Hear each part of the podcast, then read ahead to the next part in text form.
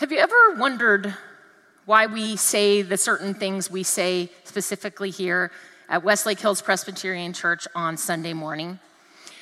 If you've gone to a funeral or to a wedding outside of a Presbyterian church and they said the Lord's Prayer, there's that awkward moment when you're the only one in the room that's saying debts and debtors, and everybody around you is saying trespasses.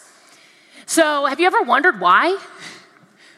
Why do we say it that way? Well, actually, because the Lord's Prayer is found in the Gospel of Matthew and the Gospel of Luke. And in the Gospel of Matthew, it says debtors. In the Gospel of Luke, it says sin or trespass.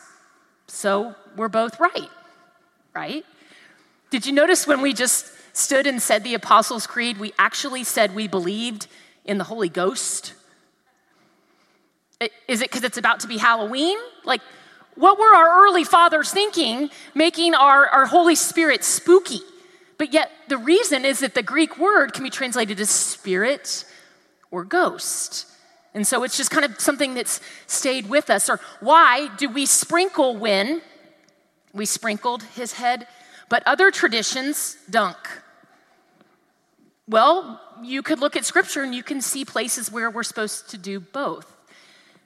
So we're gathering as a people of faith, we gather around scripture, and we don't always agree on what it says.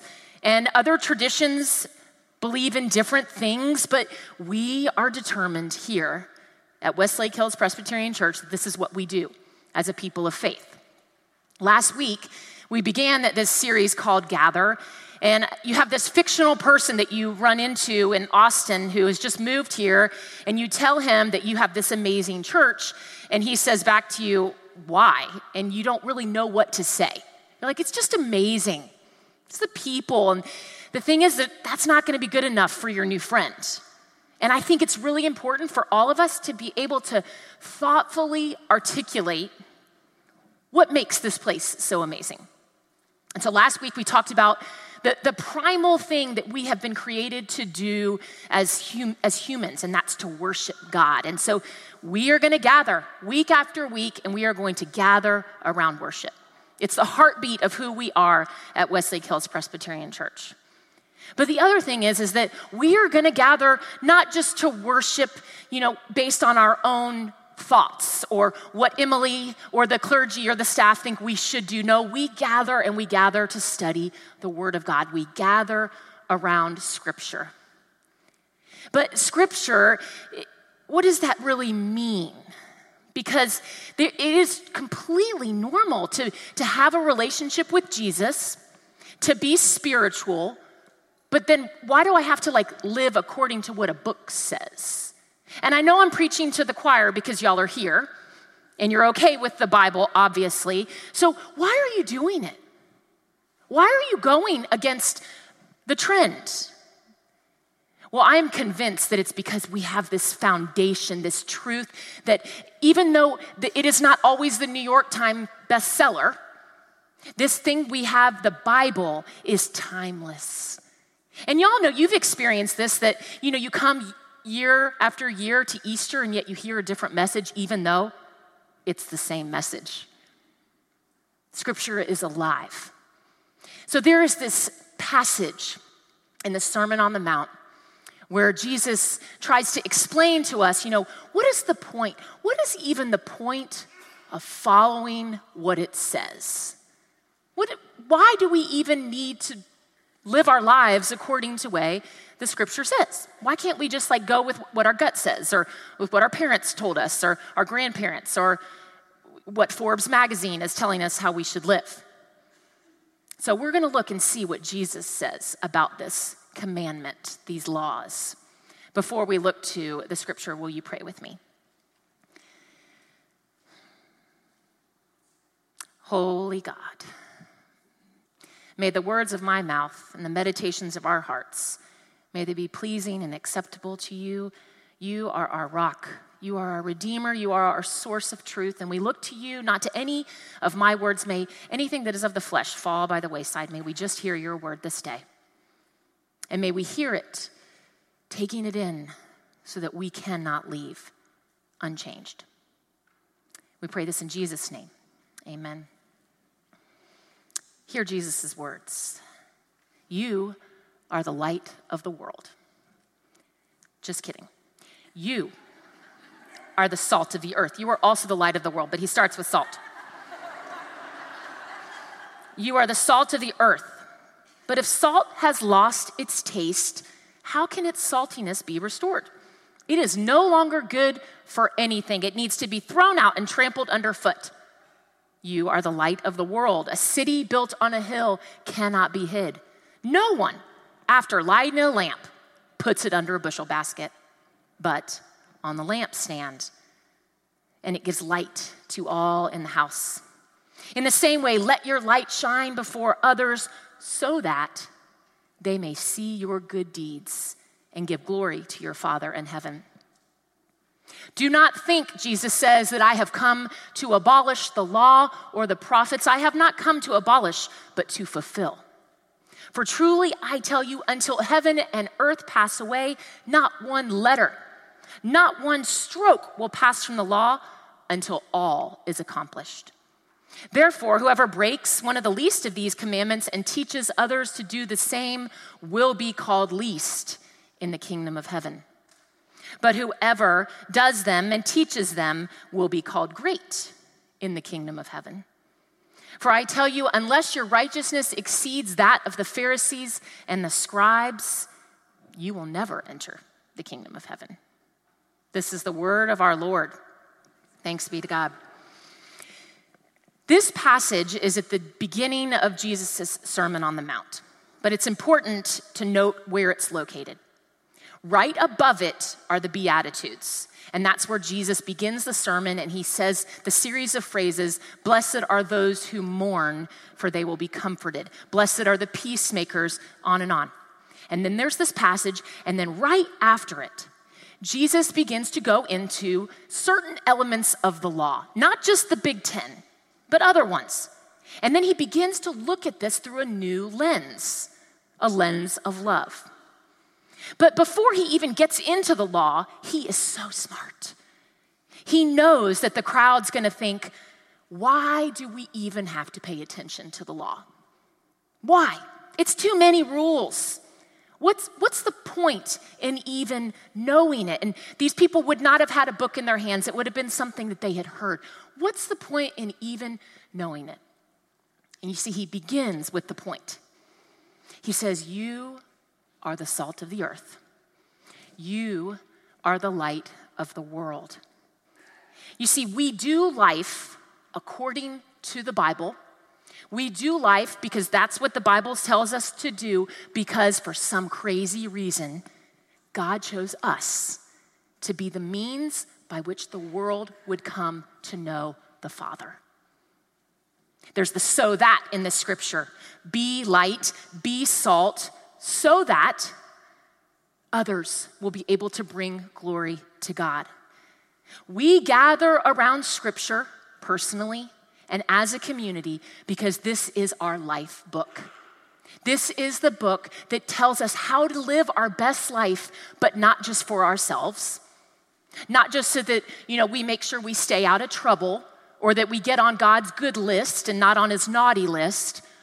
The reason we follow what's in these scriptures is because it literally is the means by which we are salt and light to a world that is desperate to know Jesus we have a responsibility.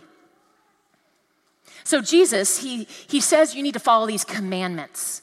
When Jesus says follow the commandments of God, what is he referring to? Is he just referring to like the Big Ten? Because I think we all, we all are okay with the Big Ten. And, and no, he's not. He doesn't say you just get to throw it all out and keep the 10. That's not in there. He's referring to the law. I want you, if today you have time, go back and read it. Exodus, Leviticus, Deuteronomy, take a peek at it. These are the laws of God. And we have to read it, obviously, through our new lens, the lens that Jesus gave us, this lens of love. We need to read it within the context. He says, I have not come to abolish the law and the prophets, but to fulfill it. So, about 100 years after Jesus' death, there was a man from Turkey named Marcion. And Marcion had a real problem with Old Testament, the Hebrew God. And he, as he, when he would read these stories, these ancient stories, to him, you know, that, that Old Testament, that's not what he would have called it. That, that God of the Jews is what he would have called it. That, that God there is, is incompatible with the God I know in Jesus. And so, what he did is he came to Rome and he talked to the leaders of the early Christian church. This is in like year 144. Marcion comes and he says, There is no way that the God we know in Jesus is the same God of those Hebrew people. And so he decided he was going to reject it. And so Marcion said, You know what? The God that I know showed up in year zero. And that other God, that wasn't a, a, good God. And you know, y'all, have you read any of the Old Testament recently and you read it and you're, you're kind of like, I can see what you were talking about. There, there, there is a psalm that says that we need to dash the heads of our enemy, of the infants of our enemies against rocks. I read that and I think I can see where Marcion was coming from. He was named a heretic. He was cast out from the church, but not without thousands and thousands of followers who agreed with him. And I wonder if any of y'all have been tempted like me to see passages in the Old Testament, maybe the New Testament, and said, you know what? I'm just going to kind of like redact those, just kind of pop them out. Well, I want you to know that a core value of how we do scripture here at Westlake Hills Presbyterian Church is that it is completely okay to be uncomfortable with some of the scripture. That's okay. We want you to wonder. We want you to ask questions of the scripture. And then we're going to get together and we're going to wrestle about it we're going to dive into it. And you know what? On this side of paradise, there is not going to be an answer to every one of those difficult passages. But we are committed to gathering around it and letting that word speak into our lives. There are going to be texts that are difficult to read. We're going to gather around them. There are going to be texts that are messy. We're going to gather around them. There are going to be texts that convict us. We're going to gather around them. There's going to be texts that are so encouraging. Everybody's going to leave and feel like God just gave us a big old hug, but it's not going to happen every week. Because that's just not what, that's not even our life. And if the scripture, as Ashley just said, if the scripture is our story, and you know that our story doesn't feel like a big old hug every day of our lives, and that's what this, this amazing scripture is doing, is opening up to us. Because I know in this room, there are people in here who d- interpret scripture differently than I do. I love that. When Jesus chose his 12 disciples, did he choose 12 that were like him? He chose people he knew were literally going to deny him. He chose people he, that he knew he, that would have a completely different view and interpretation of how to live life, and he said, You're on my team. That is why it is so important. If there is a scripture that you're like, I don't agree with you, Emily, you call me. Let's go. That's fine. I'm not intimidated by that. We are going to gather around it. What gives the scripture the authority is that it authors my life. It tells me how to live my best life. Here's an example of a difficult scripture. We just read it. Whoever breaks one of the least of these commandments and teaches others to do the same will be called least in the kingdom of heaven. I mean, come on, Jesus. Like, why are you making this a measuring game? The word that he used for great is mega. You, I don't want, I don't want one more thing that I have to try to be mega at. I mean, aren't we measured enough? School, those report cards that Ian sends out to me every single Saturday at like 3 a.m. Then you've got your, your annual reviews at your company. And then you have to go to the doctor, and there's lots of measurements there I don't want to see. And, God, and he's, he's saying, no, if you do these, then, then you are great or least. What is, what is Jesus calling? What is he saying here? This is what I think. I think Jesus knows that our tendency as humans is to kind of be lazy. Is to take this grace thing that God has given us and to say, you know what, it's just a bunch of rules. So we don't really need to follow it. We can redact it. We can take the ones we like and, and then, you know, choose the ones. And, and, and, you know, I think that Jesus is setting the standard really, really high. He's saying, pursue righteousness. When you pursue righteousness, when you follow these commandments, you will live your best life. There's nothing else to it. You will live your best life if you do this. And it's important, and this is something we really are committed to here at this church, is when we read the scripture to read it in context. And so, this difficult passage, we look at it, we're like, okay, what was Jesus talking about? In context, we see that Jesus' sermon goes on and he takes these, these little lines of the law. He doesn't throw them out, but he says, you know what? You have heard it has been said, do not kill. I tell you, have you been angry?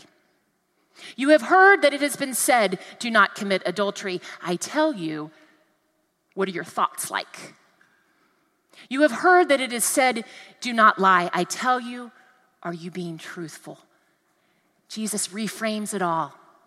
He says, These are the commandments, but you, you have to look at it through this lens of love. And so we see that in the context, what Jesus is talking about is being in relationship with the scripture.